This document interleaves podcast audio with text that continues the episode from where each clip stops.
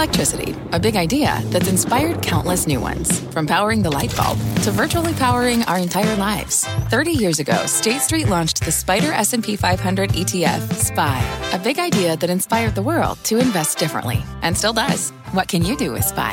Before investing, consider the fund's investment objectives, risks, charges, and expenses. Visit ssga.com for a prospectus containing this and other information. Read it carefully before investing. SPY is subject to risks similar to those of stocks. All ETFs are subject to risk, including possible loss of principal. Alps Distributors Inc. Distributor.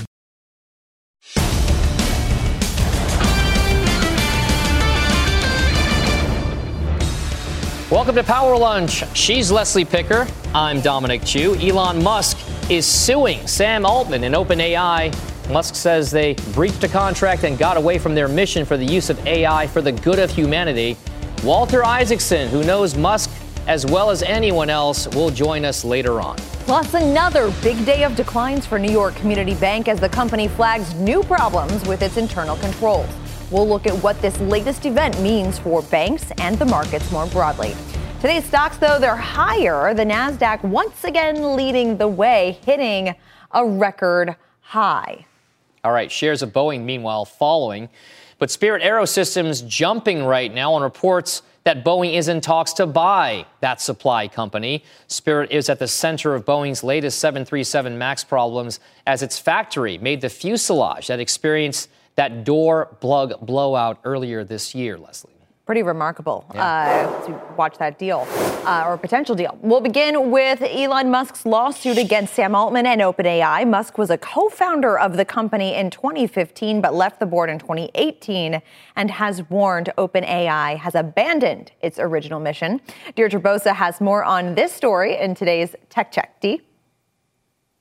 Leslie, that's right. That original mission of benefiting humanity. But investors, they also might want to question what are Musk's own motivations and what might the timing of all this signal? Is it another example of Musk trying to distract from other issues in the Musk universe? It is worth looking at. Last year, a group of progressive Tesla shareholders, they wrote an open letter to the board saying that Musk wasn't spending enough time and attention focused on issues facing Tesla. Now, those issues have only increased over the last year, with Tesla down some 20% this year. We also know that Musk is trying to build his own AI company, XAI, with a lot riding on it. He's using its flagship product, its chatbot called Grok, to sell subscriptions on the X platform. And he has said that autonomous driving and AI will be the most valuable part of Tesla. A report from the Post today also says that he's seeking to raise billions of dollars in the coming weeks for a private funding round for XAI. So Musk picking fights with other AI companies, products, leaders while trying to raise money himself is an interesting and maybe not all that surprising dynamic. He's also been going after another Gen AI product this week, and that would be Google's Gemini. Bloomberg points out that between February 20th and February 28th, so over an eight day period, Musk posted or responded to posts about conspiracies around that launch at least 155 times. So, guys, whatever his reasons are for going after OpenAI and Altman, it is likely to have broader implications for the AI race at large. We are still early, of course, in the shift. And the winners now, they may not be the winners in a few years. So the discovery part of Musk's lawsuit, that could ultimately op- alter the landscape, whether it shows, you know, these internal emails from Sam Altman that many others are trying to search for, or issues with the OpenAI structure, which we've also been talking a lot about. There's a lot that could come out of here. What's, uh, if you're sitting in Sam Altman's seat right now, what is the biggest concern you might have with this lawsuit? Is it the discovery or is it does it have the potential to actually have a meaningful impact in OpenAI's progress just as a as a not as a business, but as just a a technology that's out there? You know, it doesn't seem like Sam Altman is the kind of person to sweat a lot, but remember, this is just one of many lawsuits. We were talking yesterday about the SEC investigation, um, how it's subpoenaing internal emails from that really tumultuous period back in November when Sam Altman was ousted as the CEO and then he was put back in. But I guess maybe it's this whole idea of monetizing OpenAI. It started as a nonprofit, but it now is, you know, min- minority owned by uh, Microsoft, and it's monetizing very, very quickly, especially ever since sort of the November drama. So, will this ultimately hurt its ability? And we know that, you know, companies and large language models they're moving so quickly in this period it feels like the race is just starting so any kind of setback now could have broader implications down the road All right, Dee Bosa with the tech check today. Thank you very much. For more on the discussion, let's now bring in somebody and someone who closely followed Musk over the past several years, to say the very least. Walter Isaacson is the author of the best selling biography, Elon Musk, and a CNBC contributor as well. He joins us now for his take on that developing situation. Uh, we asked Dee, and Dee brought it up, Walter, about this the motivations from Elon Musk. I wonder, given what you know of Elon Musk, what you think the motivations really are. Well, you go back to 2012 when all this started, and there's a long, complex wonderful relationship between Elon Musk and Sam Altman. And it's in the book starting in 2012 when Musk really becomes worried about the potential of AI getting out of control. Demis Hassabis, who eventually sells his company DeepMind to Google, had come to visit Musk at SpaceX and said, This is an existential threat. Elon Musk is somebody who takes these existential threats seriously and he sees himself as a superhero. So he founds OpenAI with Musk, uh, with uh, Sam Altman. They make it open source, they make it a nonprofit. And then, of course, the falling out comes when uh, Sam Altman decides it's no longer going to be a nonprofit and it's no longer going to be open source. So, exactly a year ago this month, I was reporting my book, and there is Elon Musk summoning Sam Altman to what was then called Twitter headquarters, saying, Let's go over these founding documents. How can you do this? And at that point, Musk said, We're going to end up having to sue him. So this began 12 years ago, and the lawsuit began a year ago. Walter, just how far can we expect Elon Musk to take this? How much? Uh, first of all, monetary capital and then psychological, emotional capital is willing to spend in a lawsuit as extensive and as wide reaching as this one against not just OpenAI and Sam Altman, but almost a concept, if you will? You know, if you'll read the uh, lawsuit, which I did, is not talking about money. It's not even asking for real huge damages. It's saying you've got to open it up like your founding documents said you would. When they met a year ago, when Musk told Sam Altman to come over to Twitter headquarters and bring the founding documents of OpenAI, Altman said, Look, I'm not making money out of this. Altman said he wasn't. But he said, If you want, you can have shares in this for profit. You can make money. Musk turned it down. Musk didn't want that. Musk said, We got to keep it totally open so that it can't run out of control. That's the remedy sought in this lawsuit. I don't know that the lawsuit will actually go to trial, but he's going to push very hard that you can't take a nonprofit open source uh, something, which was OpenAI, and turn it into what they're doing now, which is something pretty much controlled by Microsoft. But Walter, one thing that uh, Matt Levine points out in his newsletter today is that there really wasn't a founding agreement, that it was memorialized in founding articles of incorporation and in some written communications over a multi year period. So it seems like there isn't kind of that traditional founding agreement, that document uh, to hang one's hat on here. Well, no, you can read the lawsuit. There is the articles of incorporation. There are the emails that go back and forth. This is not an open and like anything Elon Musk touches is not open and shut but yeah, they they did have a whole bunch of founding documents, and uh, those are all quoted uh, very extensively in the lawsuit. And a complex part of those documents were when it becomes AGI.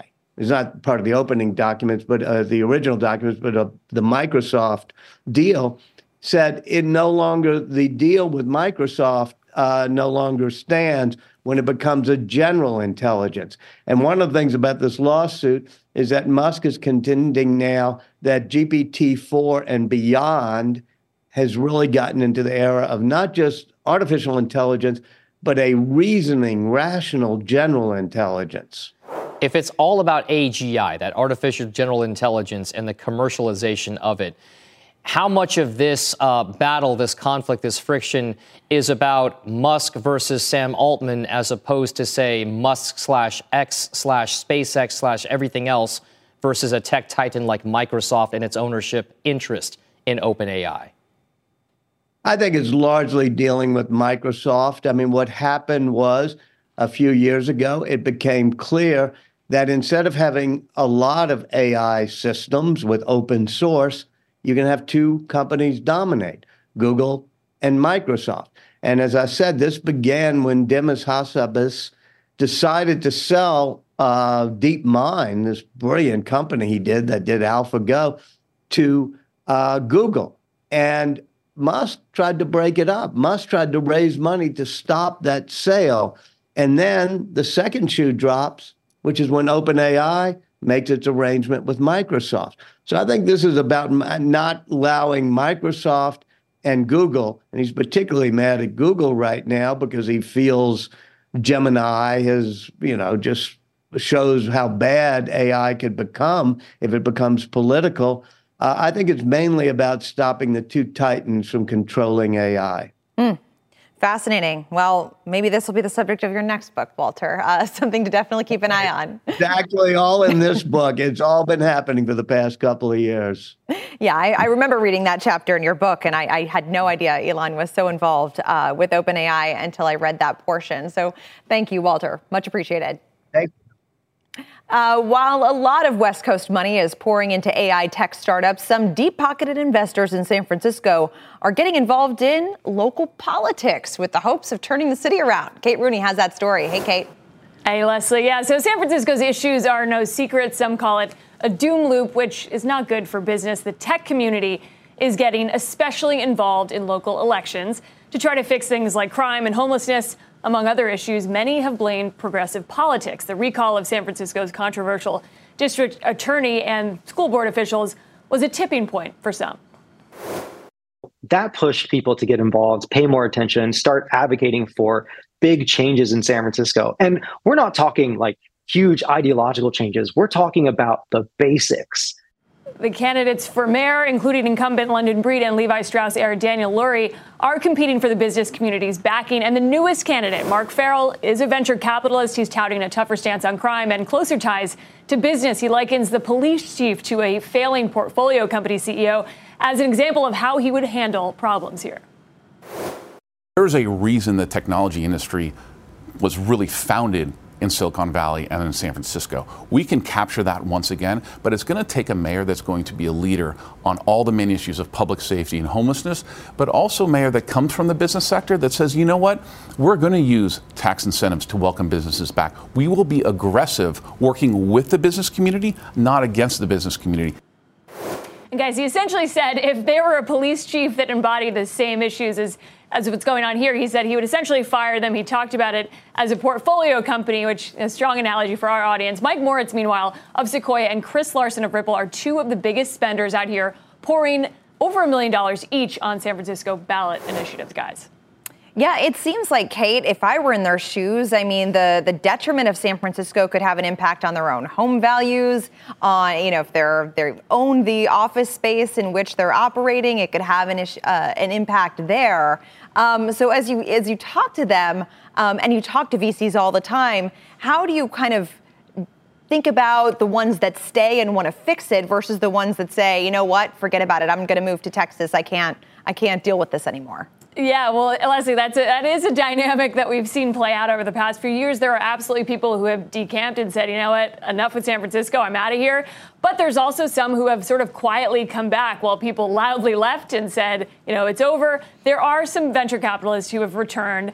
Part of it is also a tax discussion that there's people who have left for, you know, Florida and Texas for other reasons. But the ones who have stayed are especially invested in needing to fix this, these cities' issues because it, we have among the highest taxes in the country. They are paying their share and they want to see it reflected in things like the police force. They want clean streets, they want good education. So it is a lot of the same things you hear, you know, from local San Francisco residents, and some of the polls reflect that. So, so, the business community's interest in a lot of ways are aligned with what average people in San Francisco want. But things like tax credits, things like getting people back to the office, and especially the downtown area are especially important for business, especially if you're you know running a tech business. Um, you want people back in the office, and that's been one of the the biggest issues here with the lowest office occupancy in the country at this point. Well, as a Bay Area, San Francisco Bay Area native. born and raised, K through 12. I hope they get their stuff sorted out. Kate Rooney, thank you very you much for that. Dom. All right, coming up with the show, NYCB's issues are continuing. Shares are plunging, as you can see, after disclosing a quote internal controls issue, leading many to call for more banking regulations. We got more on that story coming up next.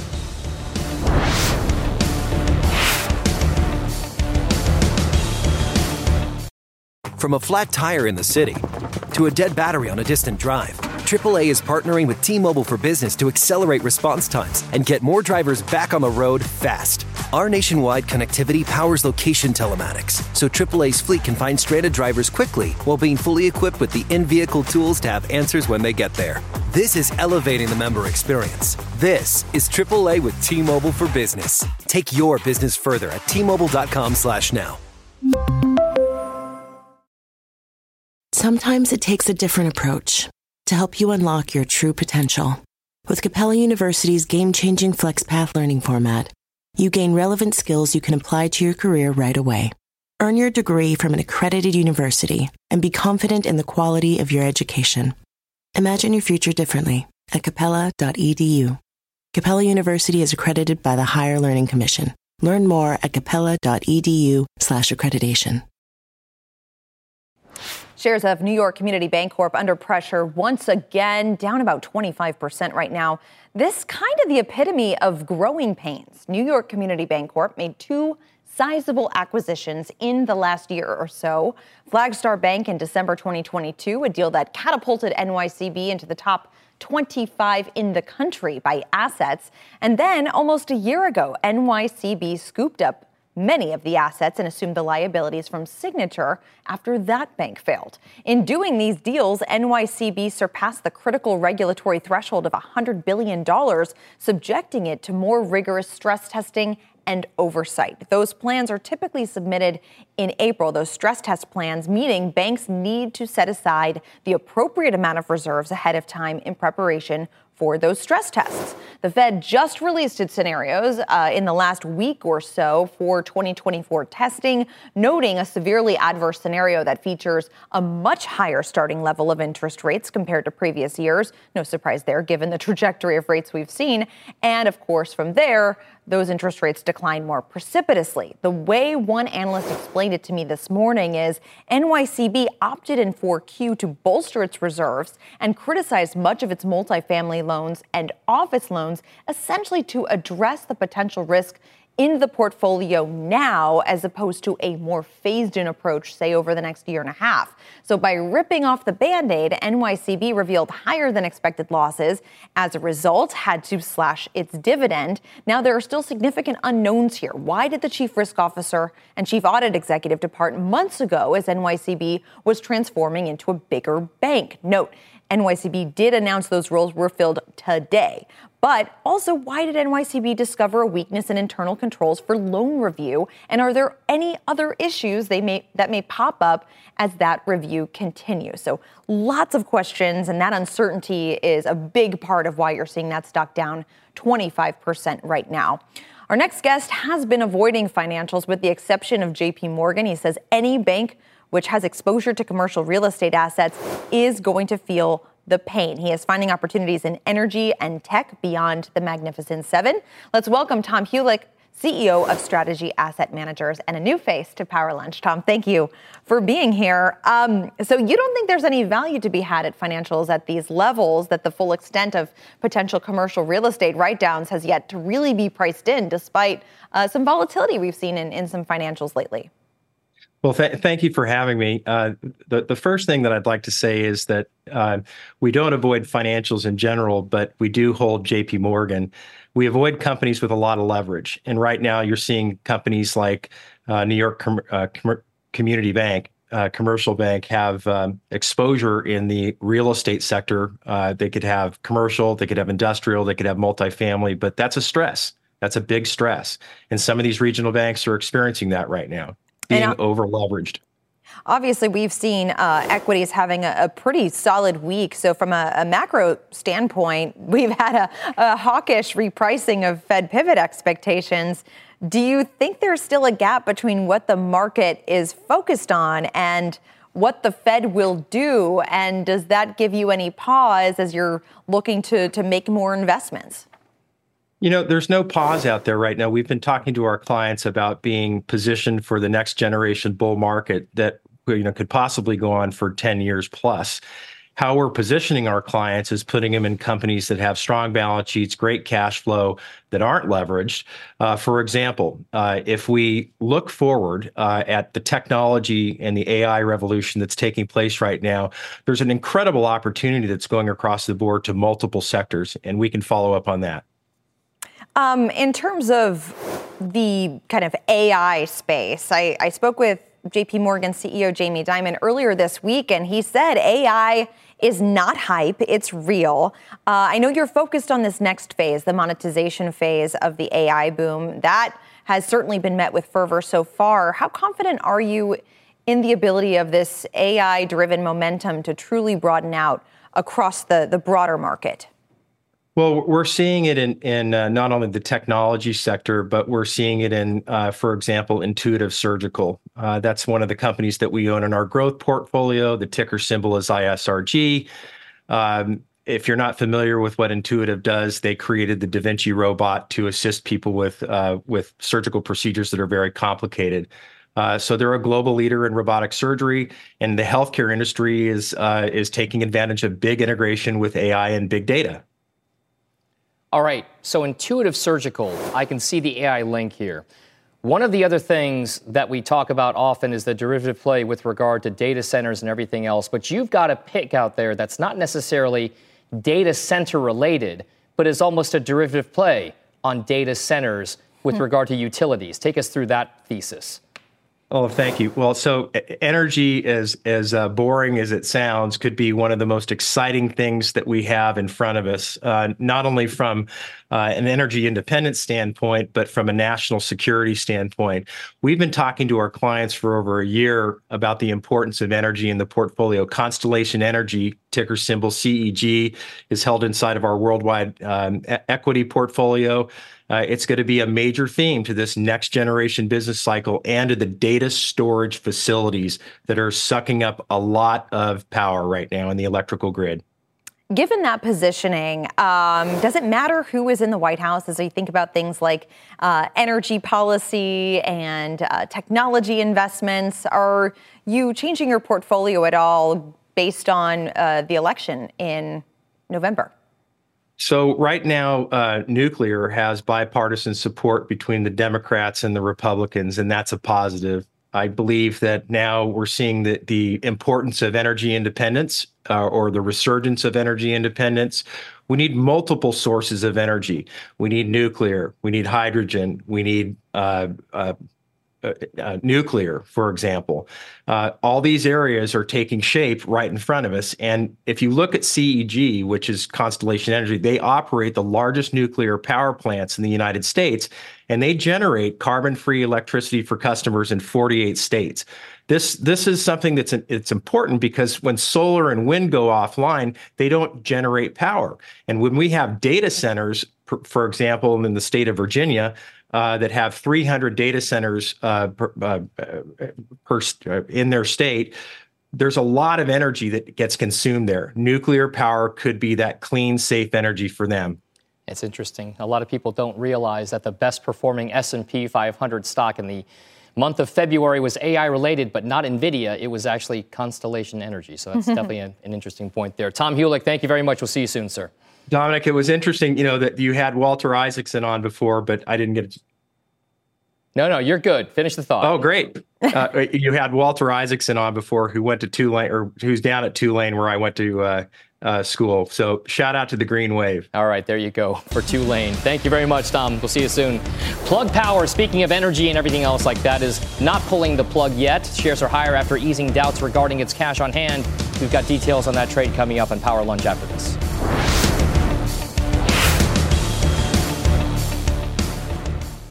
At Capella University, you'll get support from people who care about your success. From before you enroll to after you graduate, pursue your goals knowing help is available when you need it. Imagine your future differently at capella.edu. Welcome back to Power Lunch. As stocks gain and the NASDAQ hits a new record, money also going into bonds, sending those yields lower. Our Rick Santelli has it in today's bond report. Hey, Rick. Yes, Leslie, it was all about the 10 o'clock Eastern data. And let's go through the data to see what propelled yields so aggressively to the downside. Construction spending, the weakest since October of 22, as you see on that chart. ISM manufacturing, the headline number 16 consecutive months under 50 in contraction mode.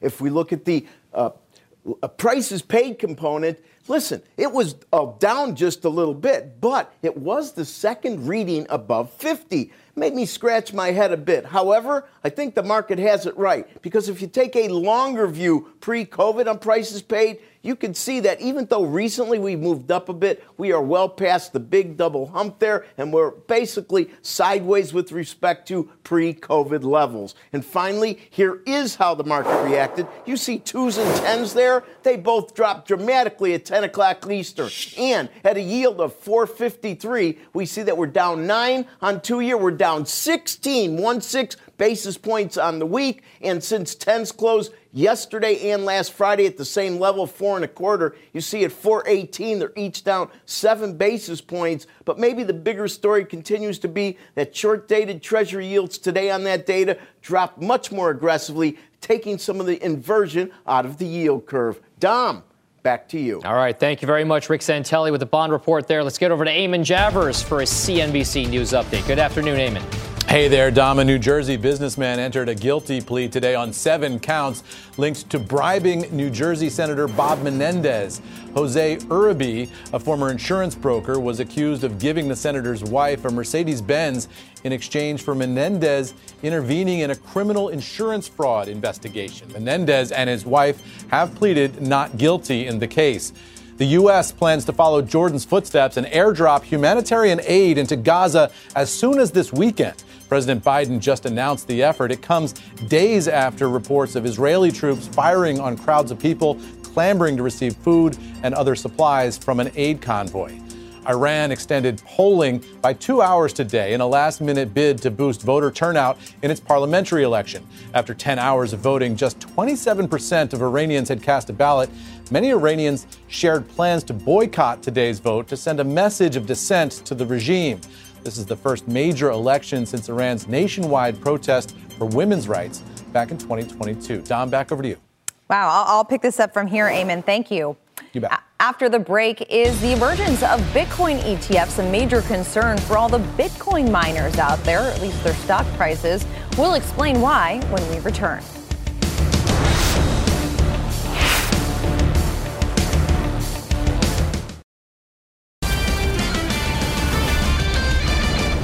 Welcome back to Power Lunch. We've heard a lot about the return of Bitcoin mania recently, but Ether is soaring just as much, up nearly 50% just so far this year. CNBC's tech reporter Mackenzie Sigalos is joining us now from the ETH Denver conference, where 20,000 people are estimated to have come in for one of the biggest crypto conferences of the year. Mac, what are they talking about? Hey, Dom. So, a lot of people talking about what is being built on top of Ethereum. We're also looking at trading volume. We've got spot and futures volumes for both Bitcoin and Ether that have increased significantly. In fact, inflow to crypto funds year to date is already exceeding the bubble inflow of 2021, according to B of A. Now, part of this has to do with a major upgrade coming to Ethereum in a few weeks that's expected to slash transaction costs by 90% and vastly improve profitability of the companies that are built on top of the blockchain. There's also a lot of optimism that a spot Ether ETF could be next. I sat down with SEC Commissioner Hester Peirce. She's widely considered to be crypto's staunchest ally among US regulators. She said that it shouldn't have taken a court intervening to force the agency's hand on the spot Bitcoin ETF debate. Here's more of what she had to say.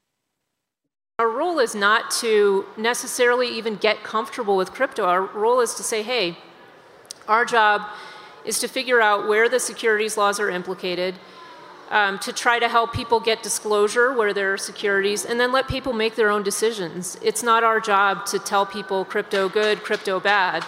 Um, let's, let, let's let the market decide.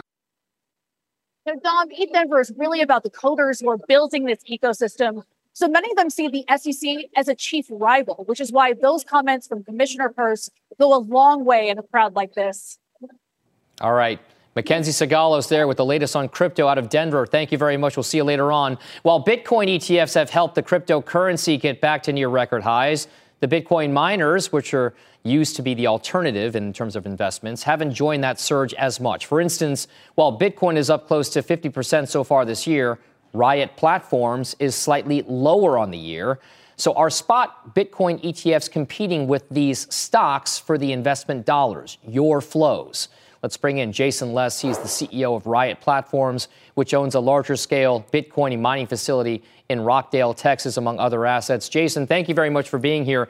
Uh, Mackenzie just laid out an interesting kind of dynamic there with regard to the current state with regulators versus the community in cryptocurrency. Do you feel as though the prices of Bitcoin and others are now attractive enough where folks like you and everybody else will feel more comfortable with broader adoption? Yeah, I think the introduction of the ETF is huge for the credibility of Bitcoin. It brings a on ramp that brings more money into the space that might have been sidelined uh, at the time, and it is a positive signal from regulators. I think there's more work to be done. I think there are a number of bills in uh, Congress that establish market structure that I think better lay out the rules of the road that could bring even more investor comfort and interest. So that's something that we're very interested in and we're supportive of to add further clarity to the space. Do you feel as though the Bitcoin ETFs out there have acted as a net positive force, or are they competing with the likes of Bitcoin itself, the underlying? And then by extension, what does that do for the economics of mining operations like yours? I think the Bitcoin ETFs have been super positive for the Bitcoin mining space, you know, short-term volatility notwithstanding.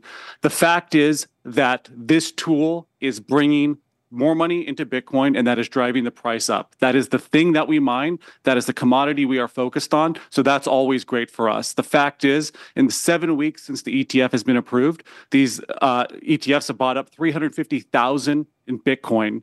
And right now, we're only mining nine. The network as a whole only releases 900 new Bitcoin per day. That's getting cut in half in 450 Bitcoin per day in April of this year. So supply is becoming constrained. Uh, new supply is becoming constrained, and more interest and money is going into the market. That's great for us. Uh, as far as our stocks go, we have seen an increase in dollar based volume in our stocks as a result of the ETF. So I think we have a halving coming up here, and Riot has a number of ambitious growth plans that we're scaling up our business with. So as the price of Bitcoin appreciates, we should appreciate from that in an outsized way. How, how do you plan to do that? Um, you know, given as you mentioned, a halving event uh, could be around the corner. Right. So with the growth plans we have underway right now, Riot is positioned to exit 2024 mining more Bitcoin per day than it is right now, despite the halving occurring. We are scaling up our operations by almost a factor of three, and we are implementing an ongoing power strategy that helps um, low, decrease our energy costs and gives us an industry leading of cost of production. Our direct cost per Bitcoin uh, in 2023 was just about 7,500 a coin. Now that increases with the halving, but with the price appreciating at a faster rate, we think we are in a very good spot alongside everything we're executing on this year. Jason, we often talk about uh, mining operations in the context of oil. When oil prices rise, people tend to drill more, right? They, they tend to kind of go after it a little bit more. With Bitcoin, there's a lot of chatter these days about maybe a possible correction. It's gone a long way in a very short amount of time. At what point, given your cost per coin that you just mentioned, do you feel as though you'd have to ratchet back on some of those growth expectations? What prices of Bitcoin do you need to see to really stay profitable? Um, none of the price action this year is going to impact executing on the growth plans. We've paid for these. These our, our growth plans are funded and their execution and rolling out right now. Um, the interesting thing about how Bitcoin mining economics work is the competition will enter and leave the space based on the price. So when the price is uh, decreasing, uh, or the economics are constrained by something like a halving, a lot of the less efficient players will leave, and that increases the margin for the low, more efficient operators like Riot who remain. So, what happens in the short term is not as important to us. Our long term commitment and dedication to Bitcoin has a resulted in our business growing substantially over the past several years. And because of our long-term belief in Bitcoin, we're going to continue uh, investing and scaling up the efficiency we have. All right. Uh, Jason Les, thank you for, for being here. Appreciate it. Thank you for having me. Still ahead, pulling the plug, shares of Plug Power with a big intraday turnaround, now up 8% when it had been down earlier. earlier. Pippa Stevens will tell us what's driving those swings when Power Lunch returns.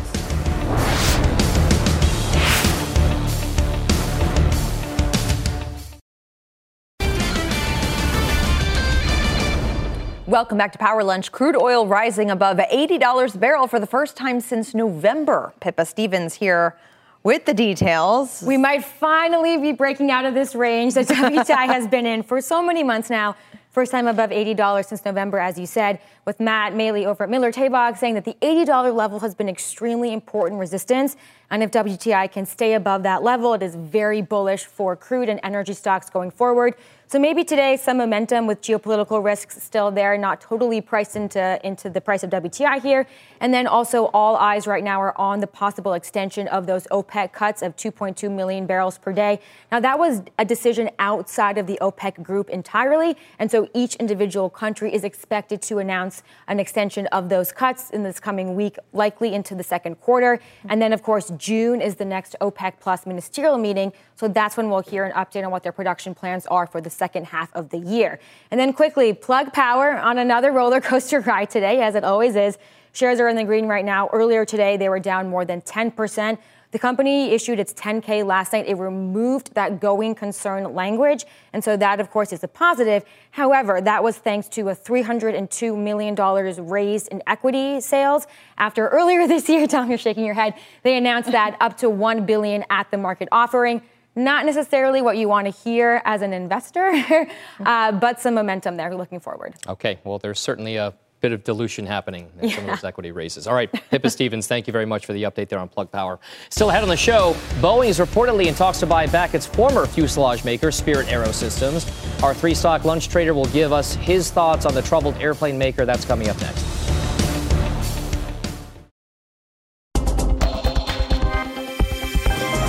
Welcome back to Power Lunch. Let's get over to Christina Partsinevelos for a market flash on what's happening with NVIDIA. Christina. Well, shares are up over, what, 3.5% right now, driven by several factors. First, you have a big price target increase from Daiwa Capital Markets, going from 535 to $900. They think NVIDIA shares have at least like 14% upside, not just because of their AI GPU chip demand, but because of NVIDIA's entire ecosystem, which includes its CUDA software, Ethernet storage, list continues, and the recent increase also in inferencing demand, which could keep NVIDIA relevant in the years to come. Other drivers for NVIDIA stock uptick came from earnings out last night. So you saw Dell management saying they saw five quarters of backlogs for their AI servers, which means more orders for GPUs from NVIDIA as well as AMD. HP was a little bit of a different story with the top line miss driven by deterioration in networking, along with NVIDIA GPU supply constraints. In other words, it's struggling to get their hands on NVIDIA chips because they're in such hot demand. That's a positive for NVIDIA shares. $2 trillion market cap right now but potentially a negative for HPE, which we'll get into in just a positive a from Dell. It's all very mixed up right it's, now. You, yes, it's all connected though. It's very complex. Uh, Christina, thank you. Thanks. Time for today's three stock lunch here with our with our trades is Quint Tatro, founder and president of Joule Financial. Up first, we just talked about it, Hewlett Packard Enterprise, which Christina just mentioned. Quint, what's your trade on HPE? Yeah, Leslie, thanks for having me. HPE, got to sell it here. It's just not for me. Uh, missed top, you know, beat the bottom. But, and they've got some positive comments, which is helping the stock on the AI infrastructure in, in the future. But, you know, it just seems like maybe they've missed it here. And, and I think the street is taking notice. So you're just not going to be in the in a winner here. Uh, so it's it's just not for me, even though it's got low single digit multiples. Uh, the growth is not is not great, so there's no rush whatsoever. I think we need a we need a real stellar quarter to turn things around. Uh, it's it's not a buy, definitely not. All right, Quint, let's talk about the other stock we just mentioned, which is Dell Technology. Shares of this tech company are soaring after beating earnings expectations, citing rising demand for what else? AI servers. So, Quint, what's the trade on Dell? They kind of do the same thing. Yeah, they do the same thing, Dom, but they're executing and they're not talking about it in the future. They're talking about it right now. So, this is a good uh, glimpse into how not efficient markets are. Stock up 30% before I came on the, the show. Clearly, this was not priced in. Dell seeing incredible server demand from the AI space. But again, it's more about the guidance 40% backlog increase over Q3, and they increased top line uh, to 95 billion, full year seven and a half, which means we're talking about 16 times forward earnings if they were to hit that. Uh, that's a fantastic fundamental picture. 30%, not going to chase it though. So if you're lucky enough to own this stock coming into today, obviously you want to hold this. But this goes right at the top of my list. And anytime we get a pullback over the next quarter, and they start selling this name, I would pick up shares of Dell. Wow. Yeah. And up 31.5% right now. Uh, and finally, Boeing. We're going to pivot a little bit. The company in talks to buy troubled supplier Spirit Aerosystems, the same company it split off two decades ago. Shares of Boeing down today. Quint, what's your trade on Boeing and how incumbent on it is it this deal getting done or, or some kind of deal getting done? Yeah, it's irrelevant to me. I mean, a troubled company buying a troubled company does not make a good company, in my opinion. And unfortunately, I mean, yes, Boeing is an unbelievable brand, uh, an unbelievable, you know, kind of company per se. But the headline risk right now for Boeing is just too great for me. I've never been a fan of this company. They have a tremendous amount of debt. And again, just when you start getting comfortable about orders or you know the Dreamliner, to, you know, being delivered. There's there's something that comes out that seems like that you know just whacks the stock. And so again, fundamentally, way too much debt, negative book value. It's just not attractive uh, to us. And just because they're you know going to buy a supplier that potentially is troubled as well. It does not interest me at all. Uh, we don't have a position. We would not take a position in the name. And quite honestly, I'd be a seller if I owned it. All right, Quint Tatro with the trade there for HPE, Dell, and Boeing. Thanks very much. Have a nice weekend. We'll see you soon. Thank you. All right, coming up on the show, the highly anticipated Dune Part 2 hits theaters today. Will Timothée Chalamet and Zendaya be enough to save the faltering box office? We're going to discuss when Power Lunch returns after this break.